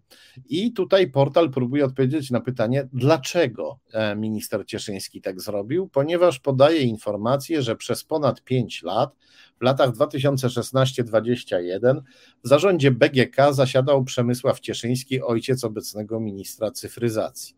Zatem wynika z tego, że w zarządzie BGK są koledzy ojca. I e, można się domyśleć, że właśnie dlatego minister Cieszyński powierzył e, zadanie temu bankowi, chociaż bank nie był e, przygotowany do wykonywania tego, tego zadania. Zatem wypada przyjrzeć się bliżej ojcu ministra Cieszyńskiego, Przemysławowi Cieszyńskiemu. Poproszę o kolejny skan. Tutaj e, parę informacji na temat przeszłości dawniejszej Przemysława Cieszyńskiego. No tak się składa, że Przemysław Cieszyński działał w słynnej Solidarności Walczącej, w organizacji założonej przez pupila SB-ków Kornela Morawieckiego, e, który rzekomo się ukrywał, a SBcy jego kryjówki doskonale znali, co zostało dokładnie opisane e, w książce Morawiecki i jego tajemnice. Polecam ją. Książka, cały nakład został papierowy wykupiony, ale książka jako e-book można e, kupić na stronie wydawnictwa Arbitror. No i jak wiemy, organizacja Solidarność Walcząca zajmowała się rozbijaniem antykomunistycznej opozycji albo e, e, robieniem takich prowokacji, które z jednej strony były głupie, a z drugiej strony groźne, czyli podpaliła na przykład altankę letniskową na działce wypoczynkowej jednego z wrocławskich SB-ków, co brzmi głupio, ale co jednak było niebezpieczne i co można było przedstawić jako akt terroryzmu obciążający całą opozycję PRL-owska propaganda takie rzeczy z radością wykorzystywała. No i czytamy tutaj, że działalność Przemysława Cieszyńskiego, być może bez jego woli, mogła wspomagać tę kontrolę, jaką SBC mieli nad Solidarnością Walczącą.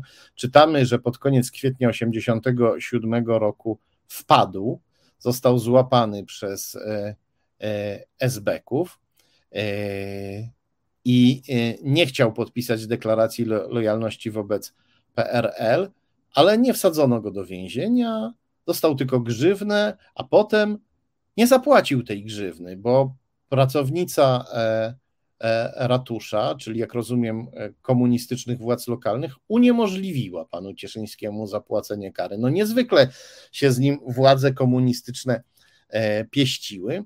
Czytamy też, że nigdy nie złożył przysięgi w Solidarności Walczącej, czyli nie, nawet nie przysiągł, że będzie niezłomnie walczyć z komunizmem. Bardzo to jest ciekawe. Tym bardziej, że już w naszych czasach, poproszę o kolejny skan, już w naszych czasach Przemysław Cieszyński współpracował z niejakim Agenorem Gawrzyjałem, czy też Gawrzyjałem, to chyba tak to należy czytać. E, obaj panowie e, razem weszli do Rady Nadzorczej e, dużej firmy Rafako. 18 grudnia 2012 roku razem weszli do tej rady, tylko Cieszyński siedział w niej trochę krócej niż pan Agenor Gawrzyjał. Gawrzyjał, przepraszam. A tak się składa, że pan Gawrzyjał, poproszę o kolejny skan, pan Gawrzyjał figuruje w archiwum cyfrowym Instytutu Pamięci Narodowej jako e, konfident komunistycznej służby bezpieczeństwa działający pod kryptonimem Wrzes. Nie Wrzos, tylko Wrzes. Poproszę o następny skan. Tutaj widzimy, że Przemysław Cieszyński, jego nazwisko pojawia się małymi literkami na samej górze skanu, czyli w tej, na tej górnej listwie. Przemysław Cieszyński w latach 2007-2008 był e, członkiem e, Rady Nadzorczej spółki Signity albo Signity, albo z angielska może trzeba wymawiać Signity. Signity prawdopodobnie tak. Spółka się wcześniej nazywała Computerland, no i to była duża, duża spółka, była i jest. Poproszę o kolejny skan. I tak się składa, że akurat właśnie w tym okresie, kiedy tam trafił e, Przemysław Cieszyński, ta spółka blisko współpracowała z polskim oligarchą Aleksandrem Gudzowatym. Chodziło o biznesowe wykorzystanie okupacji Iraku, bo w latach 2003-2008 polskie siły zarządzały częścią terytorium irackiego w ramach e, interwencji wojskowej służb sprzymierzonych w tym kraju. I tak się składa, że Gudzowaty, z którym e, firma pana, firma nadzorowana przez Przemysława Cieszyńskiego, ojca ministra, e, tak się składa, że Gudzowaty, z którym firma e, ojca ministra współpracowała, Gudzowaty no, e, zrobił swoją wielką fortunę, zrobił swoje miliardy, zbił fortunę dzięki Rosjanom. Importował paliwa z Rosji, które kupował od kremlowskiego koncernu paliwowego Gazprom. Stosunki z Rosjanami nawiązał już za czasów komunizmu jako moskiewski przedstawiciel PRL-owskiej centrali handlowej Textilimpex. Tu trzeba dodać, że te centrale handlowe no nie tylko były infiltrowane przez wywiad PRL, ale były po prostu narzędziem wywiadu PRL. Spędził pięć lat w Moskwie, ukończył studia na e, moskiewskiej uczelni polityczno-ideologicznej. Te informacje, które Państwo widzą, pochodzą z książki Rydzyk i Przyjaciele, e, e, gdzie e, informacje są jak, jak, jak wiecie zapewne, ale przypomnę, dokładnie udokumentowane. Wszędzie są przypisy i źródła, więc gdyby ktoś chciał tutaj e, dokładniej sprawdzić te informacje, to zachęcam do zapoznania się z, z książką. Dodam jeszcze, że Gudzowaty, kiedy Gazeta Wyborcza kiedyś go pytała o to, jak się dorobił, odpowiadał: Mam technologię. Ale jakie technologie? pytała Gazeta Wyborcza. A Gudzowaty odpowiadał: Mam technologię rozmawiania z Rosjanami. Dobrze. Przejdźmy e, dalej. Poproszę o kolejny skan. E, Przemysław Cieszyński, ojciec ministra Cieszyńskiego, ojciec i biznesowy kompan ministra Cieszyńskiego. E, działał również w Jastrzębskiej Spółce Węglowej zasiadał w Radzie Nadzorczej tej spółki od 2015 do 2017 roku i e, przez jakiś czas zasiadał w tej radzie równocześnie ze Stanisławem Kluzą. To jest były pisowiec, były minister finansów w rządzie Kaczyńskiego, ale nie tylko, ponieważ pan Kluza, poproszę o kolejny skan, mniej więcej w tym samym okresie też e, zasiadał w Radzie Nadzorczej e, Wielkiego Funduszu MDI, pełna nazwa MDI Capital Alternatywna Spółka Inwestycyjna. Prezesem, a potem e, wiceprezesem zarządu tej spółki był Tomasz Czechowicz. E, działał w tej spółce w tym samym czasie, co Stanisław Kluza, e, kolega Przemysława Cieszyńskiego, ojca wiceministra. I dlaczego nas to interesuje? Poproszę o kolejny skan, bo w tym samym czasie Tomasz Czechowicz występował publicznie. Tomasz Czechowicz z funduszu MCI, czy też MCI, występował publicznie z tego funduszu, w którym działał Stanisław Kluza, kolega Przemysława Cieszyńskiego. Występował publicznie i mówił: e, My e, wierzymy, że to jest czas, aby inwestować w Rosji, aby kupować w Rosji firmy i aby w Rosji budować firmy.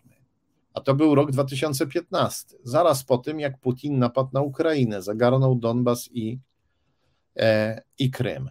No, ciekawego partnera biznesowego miał Stanisław e, Kluza i e, ciekawego kolegę. Co za tym idzie, ciekawego kolegę w postaci pana Kluzy miał Przemysław Cieszyński, ojciec i kompan biznesowy e, ministra Cieszyńskiego. Poproszę o kolejny skan. A tu mamy połączenie bardziej bezpośrednie, bardziej bezpośrednie powiązanie.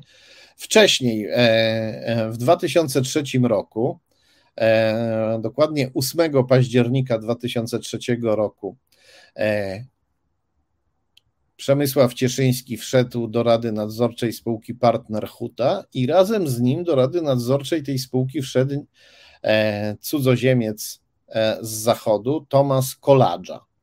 Można czytać Kolaja, bo nazwisko jest prawdopodobnie czeskiego pochodzenia, no ale prawdopodobnie, ale zakładam, że anglosasi czytają Koladża. I dlaczego nas interesuje Tomasz Koladża, który razem z Cieszyńskim wszedł do Rady Nadzorczej spółki Partner Huta? Poproszę o kolejny skan. Ano dlatego, że Tomasz, Tomasz Koladża to, e, jak czytamy w serwisie dla profesjonalistów LinkedIn, to e, absolwent e, rosyjskiego uniwersytetu, rosyjskiego instytutu Puszkina, rosyjskiego instytutu imienia Puszkina. Czytamy też, że Tomasz Koladża pracuje w wielkiej międzynarodowej firmie konsultingowej McKinsey Company. Ta firma cieszy się e, w Polsce i nie tylko w Polsce dużą renomą i to jest trochę tak, że jak my słyszymy angielską nazwę, to często po prostu od razu zdejmujemy kapelusz z głowy, czy też czapkę i mówimy sobie o to pan z Ameryki przyjechał, to państwo z zachodu. E, no, a jak wiemy, e, kapitalizm e, i biznes niejedno mają oblicze i są tacy ludzie, którzy przy pomocy pieniędzy robią rzeczy dobre i są tacy ludzie i takie firmy, które przy pomocy pieniędzy, przy pomocy biznesu robią rzeczy złe. Firma McKinsey na różne sposoby wspierała rosyjski reżim, świadczyła mu usługi konsultingowe. Czy, czytamy tutaj w tych skanach, które właśnie przed nami widzimy, czytamy, że BBC podało, że firma McKinsey e, współpracowała z rosyjskim producentem broni w tym samym czasie, kiedy doradzała Pentagonowi. Najwyraźniej nie widziała tutaj konfliktu interesów. A na dole mamy nagłówek artykułu z bardzo renomowanego pisma Financial Times e, pod tytułem e, McKinsey, wzywając do politycznej neutralności, służy tylko Władimirowi Putinowi. Chodzi o to, że firma McKinsey swoim pracownikom w Rosji zabroniła jakiegokolwiek udziału w e, manifestacjach przeciwko reżimowi. I my tutaj dużo mówimy o tym, e, e, jak tchórzliwi są Rosjanie, albo jak podli, albo jak oszaleli słuchając, e, podążając za propagandą Putina. I jest w tym bardzo dużo racji. Ja tutaj się nad Rosjanami użalać nie chcę. No, ale rosyjscy demokraci muszą czuć się tak, jakby im nóż wbito w plecy, kiedy taka firma zachodnia, renomowana jak McKinsey, zabrania swoim pracownikom jakiegokolwiek solidaryzowania się, choćby na Facebooku, z uczestnikami demokratycznych e, protestów. No, teraz, jak sobie Państwo wejdą na stronę McKinsey, czy nawet na stronę pana Tomasa Koladża w serwisie e, LinkedIn, to zobaczą Państwo tam serduszka i inne wyrazy poparcia dla Ukrainy. No, ale jak wiadomo, firmy i ich ludzie nieraz stosują kamuflaż. Ja tutaj, uwaga, robię e, te, taką, taką tu, trzeba, tu, tu, tu trzeba to powiedzieć. Ja nie twierdzę, że ludzie Zachodu jako tacy są zdradliwi i zawsze po cichu spiskują z Rosją. To mówią pisowcy, e, a rzeczywistość jest inna. Zachód się w tej chwili od Rosji oddala z ogromną szybkością i mam nadzieję, że firma McKinsey też ale firma McKinsey, akurat ona przez lata zachowywała się w sposób proputinowski i bardzo dwuznaczny, mówiąc delikatnie. Mam nadzieję, że to się teraz, że to się teraz e, zmieni, aczkolwiek niezależnie od nadziei, należy bardzo ostrożnie patrzeć na działania tej firmy. No i e, wracamy znowu do Przemysława Cieszyńskiego, ojca e, i biznesowego kompana Janusza Cieszyńskiego, ministra cyfryzacji. Tutaj widzimy znowu skan z serwisu rejestr IO, gdzie, gdzie widać, że Przemysław Cieszyński był w Radzie Nadzorczej e, firmy o dźwięcznej nazwie Fornetti Polska.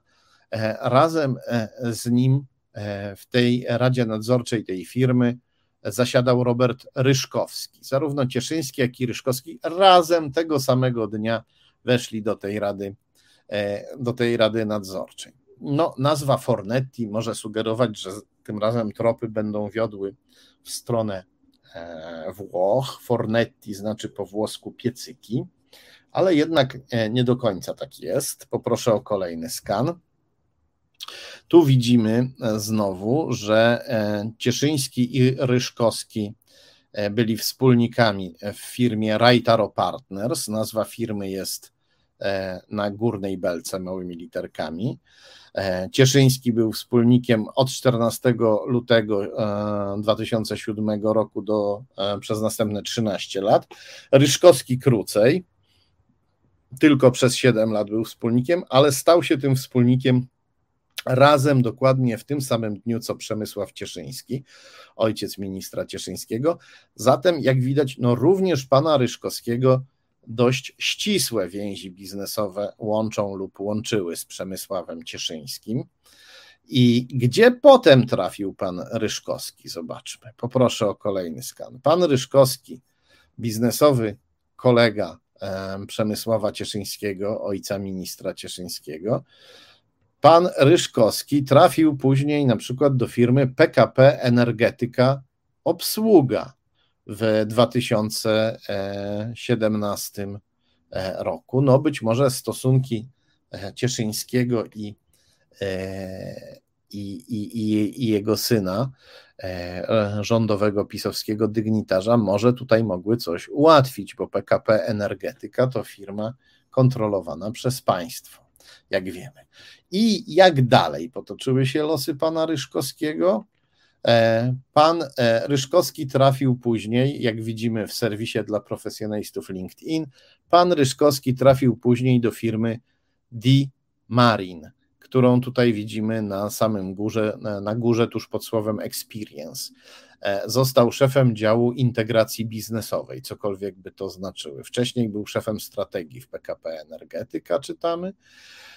I jeszcze wtedy, kiedy pracował w państwowej spółce PKP Energetyka, E, to trafił do firmy Dimarin. No bo jak widzimy, trafił do firmy Dimarin w lipcu 2020, a pracować jako szef w PKP Energetyka, jako szef strategii przestał e, dopiero w lutym 2021.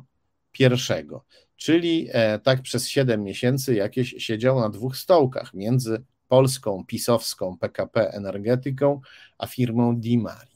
I dlaczego nas to interesuje? Ano dlatego, poproszę o kolejny skan, że na stronie internetowej tej samej firmy D-Marine, która oferuje mariny, czyli przystanie dla jachtów, czytamy, że firma ta e, planuje zarabiać na szczęśliwych posiadaczach jachtów, nie tylko z Włoch, Francji, Niemiec, ale także z Rosji. Czyli jest to firma, która nie ma problemów z zarabianiem brudnych e, putinowskich rubli, e, brudnych od ukraińskiej krwi. No, wiemy, że w Rosji z reguły jachty posiadają ludzie, którzy są dobrze widziani przez reżim, bo jak nie są dobrze widziani przez reżim, to reżim przychodzi i im te jachty e, zabiera, wsadza do więzienia albo zmusza do, do emigracji. Jak widać, pan Ryszkowski no, nie miał problemów, żeby równocześnie pracować w takiej e, spółce e, jachtowej i e, e, e jakby to powiedzieć, e, rublo przyjaznej. Nie miał problemów, żeby pracować w takiej spółce i równocześnie w pisowskiej PKP Energetyka. No a pan Ryszkowski, jak widzieliśmy, był ścisłym współpracownikiem, wspólnikiem Przemysława Cieszyńskiego, ojca i biznesowego kompana e, Janusza Cieszyńskiego, zapewne też politycznego mentora, skoro e, Cieszyński zaczął działalność w pozornie e, ultraprawicowej, ale w rzeczywistości prokomunistycznej Solidarności Walczącej, a jego syn działa w pozornie antyrosyjskiej, a w rzeczywistości skrajnie prokremlowskiej partii Prawo i Sprawiedliwość. Ja tutaj jeszcze dodam, bo to jest bardzo ważne, że e, w Solidarności Walczącej też byli uczciwi ludzie, którzy myśleli, poszli tam w dobrej wierze i myśleli, że Kornel e, Morawiecki faktycznie chce walczyć z komuną. E, potem sobie wyrywali włosy z głowy, widząc, co Kornel Morawiecki robi. E, a e, jeśli ktoś z nich miał jakieś złudzenia, no to musiał je porzucić e, w naszych czasach, kiedy to Kornel Morawiecki jawnie się zadeklarował jako zwolennik Kremla. Kornel Morawiecki, założyciel i lider Solidarności Walczącej. To tyle o powiązaniach Janusza Cieszyńskiego oraz jego ojca i kompana biznesowego Przemysława Cieszyńskiego. Przechodzimy do ostatniego i ostatnio bardzo głośnego bohatera naszego dzisiejszego wieczoru. Poproszę o kolejny skan. Tak, to jest ten człowiek. To jest ten człowiek. E, przepraszam, że obciąłem mu uszy, robiąc ten skan. To chyba nie było zamierzone. Nie jestem zwolennikiem e, kar cielesnych, no ale mamy jednak tutaj do czynienia z człowiekiem, który o jakąś karę się prosi, bo mamy tutaj do czynienia z pisowskim propagandzistą, kłamcą i hejterem, Michałem Adamczykiem z TVP. I mamy tu do czynienia z człowiekiem, który e, dawno wprawdzie, ale w bardzo drastyczny sposób no, czynił e, zło jako e, damski bokser, damski bokser, który właśnie żadnej kary nie e, poniósł. Sprawę e, ujawnił Onet. Poproszę o kolejny skan. E, to jest fragment, e, dwa fragmenty tego artykułu z Onetu, gdzie czytamy o tym, co Michał Adamczyk robił swojej kochance. Rzucił mnie na łóżko i przytrzymał ręce kolanami, tak że nie mogłam się ruszać. Usiadł mi na klatce i zaczął na mnie pluć. Kosmyki moich włosów owijał wokół palców i kolejno je wyrywał. Błagałam, żeby przestał. To fragment zeznań kobiety, która oskarżyła swojego kochanka o brutalne pobicie. Był nim Michał Adamczyk, dziś gwiazda TVP. Sąd uznał, że jego wina nie budzi wątpliwości. Czytamy w nagłówku. Sąd uznał, że jego wina nie budzi wątpliwości, ale powiedziałem, że uniknął kary. Dlaczego? O tym czytamy w dolnej części skanu. Finał sprawy ma miejsce 11 stycznia 2002 roku. Sąd uznaje, że sprawstwo i wina oskarżonego nie budzą wątpliwości i zostały potwierdzone dowodami zebranymi w sprawie. Decyduje się jednak warunkowo umorzyć e, sprawę, wyznaczając jednocześnie dwuletni okres próby i zobowiązując Adamczyka do wpłacenia 1500 zł na fundację Daj Szansę. No być może pan Adamczyk powie, że jednak poniósł karę, bo zapłacił 1500 zł, ale człowiek, mężczyzna, który katuje kobietę, e, no powinien ponieść inną karę. 1500 zł to tutaj to jest żadna kara. I artykuł, autor artykułu wyciąga tutaj, autorzy artykułu wyciągają tutaj taki wniosek, że skoro sąd warunkowo umorzył, to musiał uznać, że Adamczyk dobrze rokuje na przyszłość. E, właściwie nawet to nie jest wniosek, e, który wyciągają autorzy artykułu, tylko oni to znaleźli w aktach, że sąd stwierdził, że istnieje pozytywna prognoza co do tego, że Adamczyk będzie przestrzegał porządku prawnego. I, i do tego jeszcze e, sędzia, bo to kobieta takie postanowienie, taką decyzję podjęła, sędzia Hanna Leduchowska, E, powiedziała w, w, uzasadnieniu, że orzeczony e, środek jest adekwatny do stopnia społecznej szkodliwości czynu. No i tu już chyba spadamy wszyscy z krzesła, prawda? Że 1500 zł odpowiada społecznej szkodliwości e, wielokrotnego katowania kobiety. A jego zastosowanie, zastosowanie tego środka, mówi dalej sędzia Loduchowska, zastosowanie tego środka uzasadnione jest przypuszczeniem, że oskarżony nie popełni ponownie przestępstwa. No ja nie wiem skąd takie przypuszczenie, e, kiedy mamy do czynienia z kimś, kto regularnie katował kobietę, nie że raz ją uderzył w jakimś dzikim napadzie gniewu, a potem bardzo żałował. E, e, zapamiętajmy to nazwisko, sędzia Hanna Leduchowska i poproszę o kolejny skan. To będzie następny fragment tego artykułu. Tutaj czytamy, że katowana przez Adamczyka kobieta e, bała się, e, nie chciała, żeby e, śledztwo i sprawa sądowa toczyły się w, w Trójmieście, ponieważ tam Adamczyk mieszkał i powoływał się na swoje znakomite układy i znajomości, wynikające nie tylko z tego, że był dziennikarzem, ale przede wszystkim z tego, że jego ojciec był politykiem prawicy był e, politykiem prawicy, był radnym sejmiku województwa pomorskiego. E, ten e, człowiek, ojciec Michała Adamczyka, ten ojciec Michała Adamczyka, ojciec Michała Adamczyka nazywa się Krzysztof Adamczyk.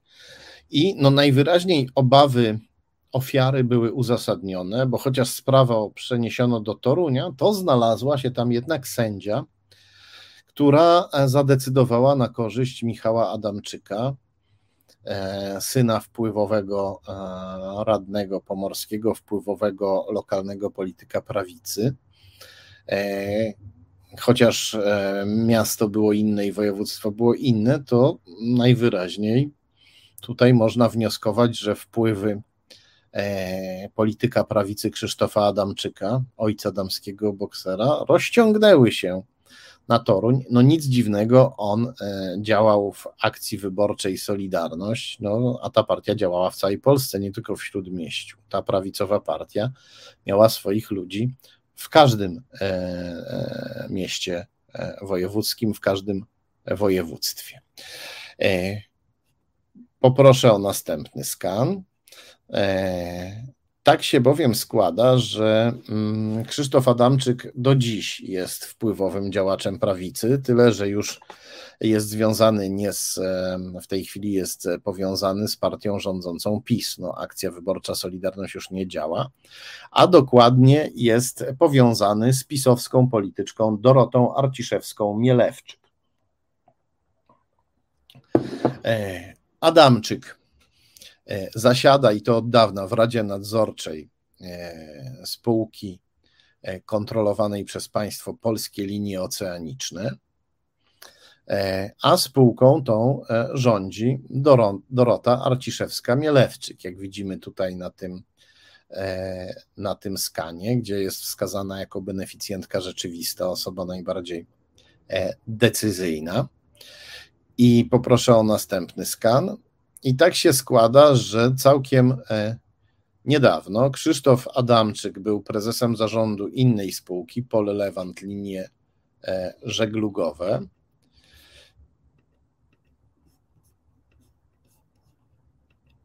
I do tej firmy weszła zaraz potem właśnie Dorota Ciszewska-Mielewczyk. On był prezesem, a potem ona została prezeską, czyli on jej po prostu tę firmę przekazał. Firma przeszła z rąk prezesa Adamczyka do rąk prezeski Mielewczyk. E, Adamczyk i Mielewczyk znają się od dawna.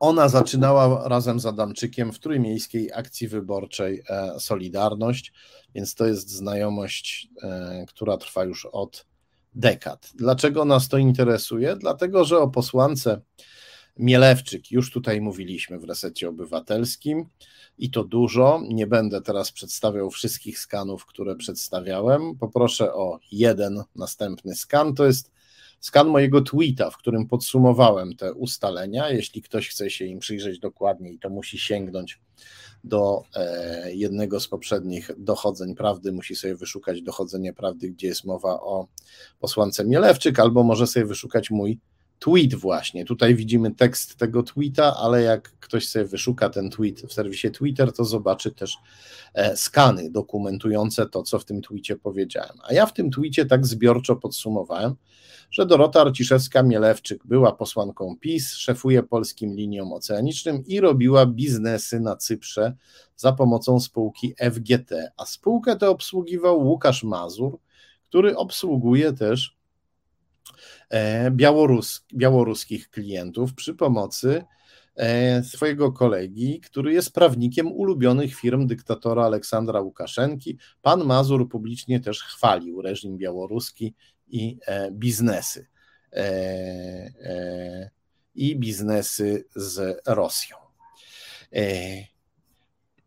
Dlaczego nas to interesuje? No, dlatego, że znowu tutaj znajdujemy taki, jak można powiedzieć, osobliwy, osobliwy wzorzec, że mm, osoby choćby pośrednio powiązane z e, postsowieckim wschodem, nieraz też w przeszłości mogły liczyć na pomoc osób związanych z reżimem PRL. Jak dokładnie się to odbyło i jakie tutaj e, zaszły e, zależności, jeśli zaszły, tego nie powiem, ale muszę odnotować niepokojącą, być może nieprzypadkową koincydencję. I tu wracamy do e, sędzi Hanny Leduchowskiej, która tak łagodnie potraktowała Krzysztofa Adamczyka.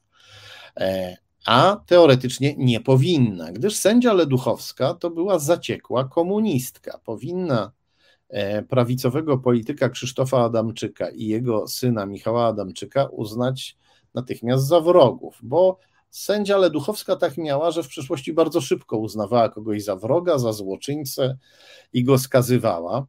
E, poproszę o kolejny skan. To jest fragment artykułu Gazety Pomorskiej.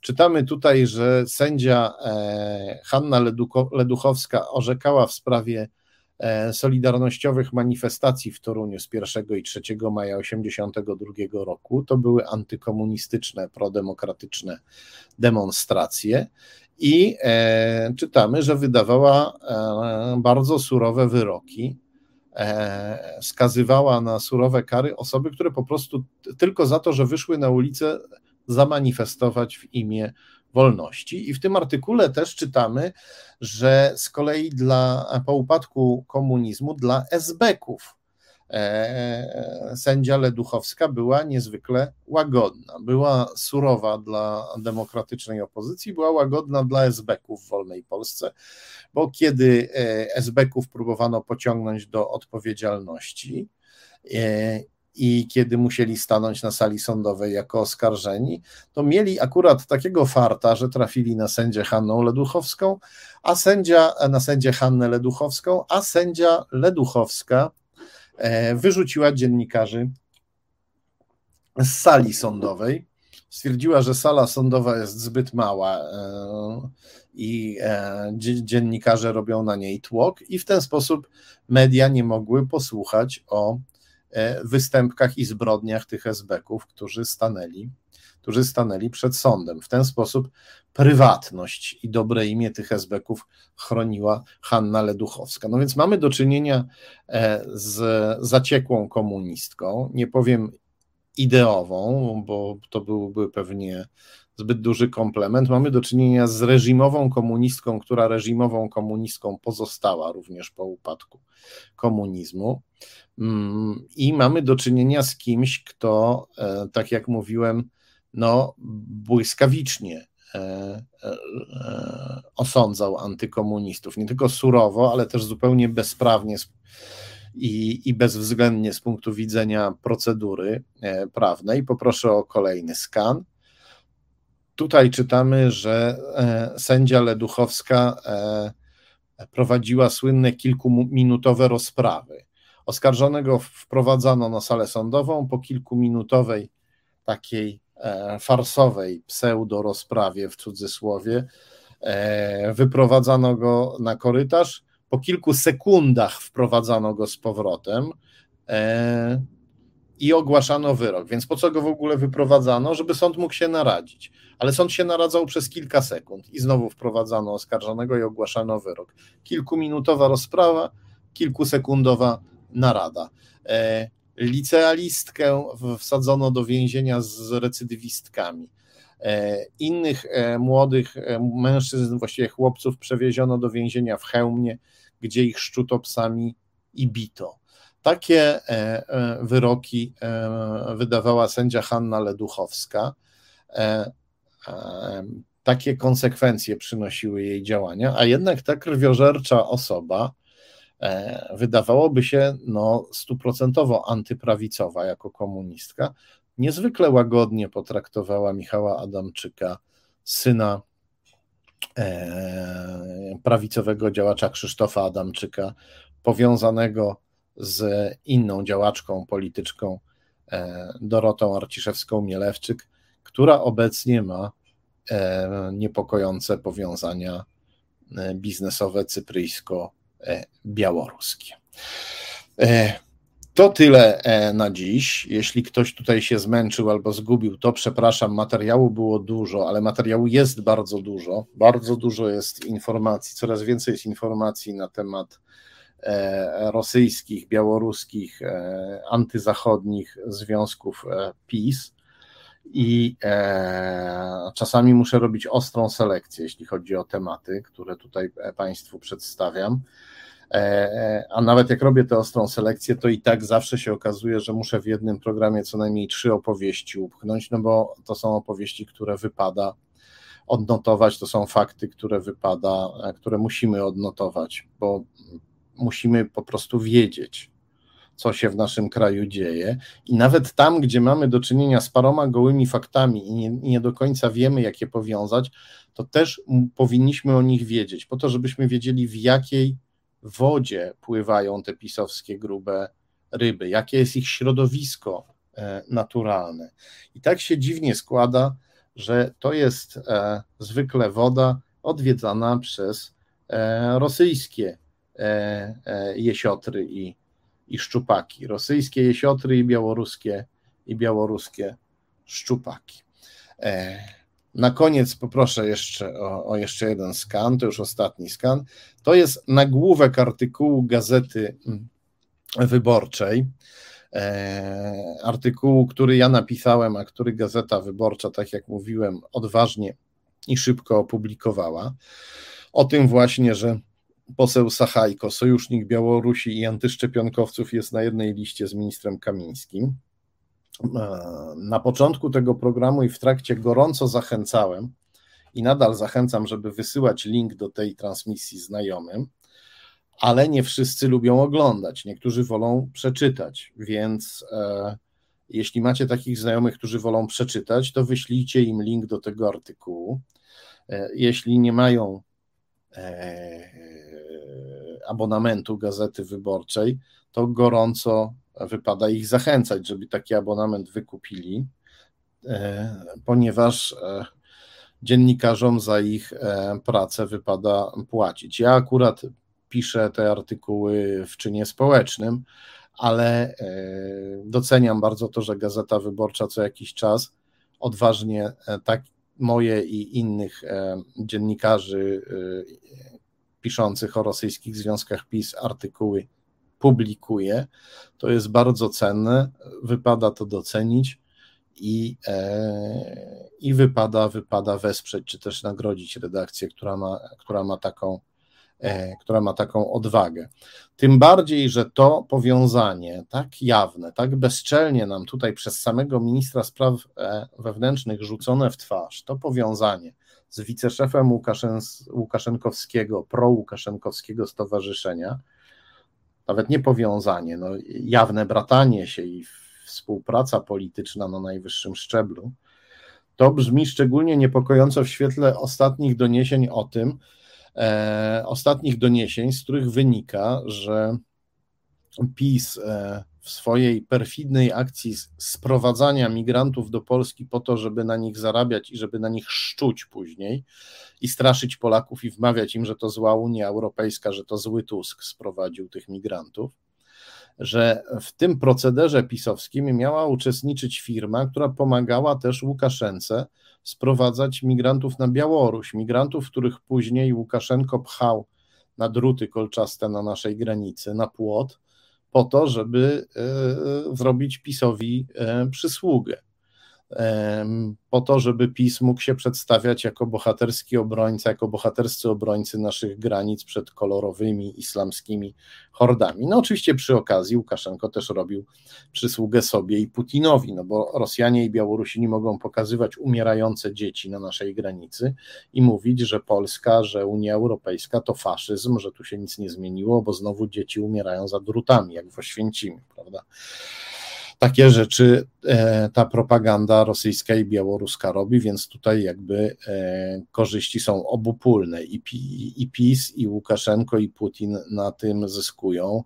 Traci Polska, która, na którą ściągnięto hańbę, która jest, staje się odpowiedzialna za te śmierci, za te tragedie i, e, a największą cenę płacą ci e, oszukani migranci, którzy na tej granicy potwornie cierpią i e, nie jeden z nich już poniósł tam straszną, straszną śmierć.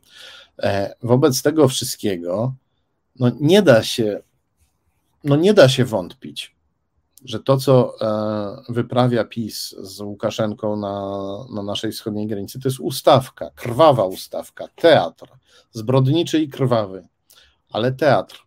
Teatr, który jest po to, żeby PiS e, mógł znowu wygrać wybory i żeby nie musiał ich jakoś specjalnie fałszować, tylko żeby znów otumanił ludzi i wmówił im, wmówił polskim wyborcom, że e, tutaj patriotycznie naszych granic broni.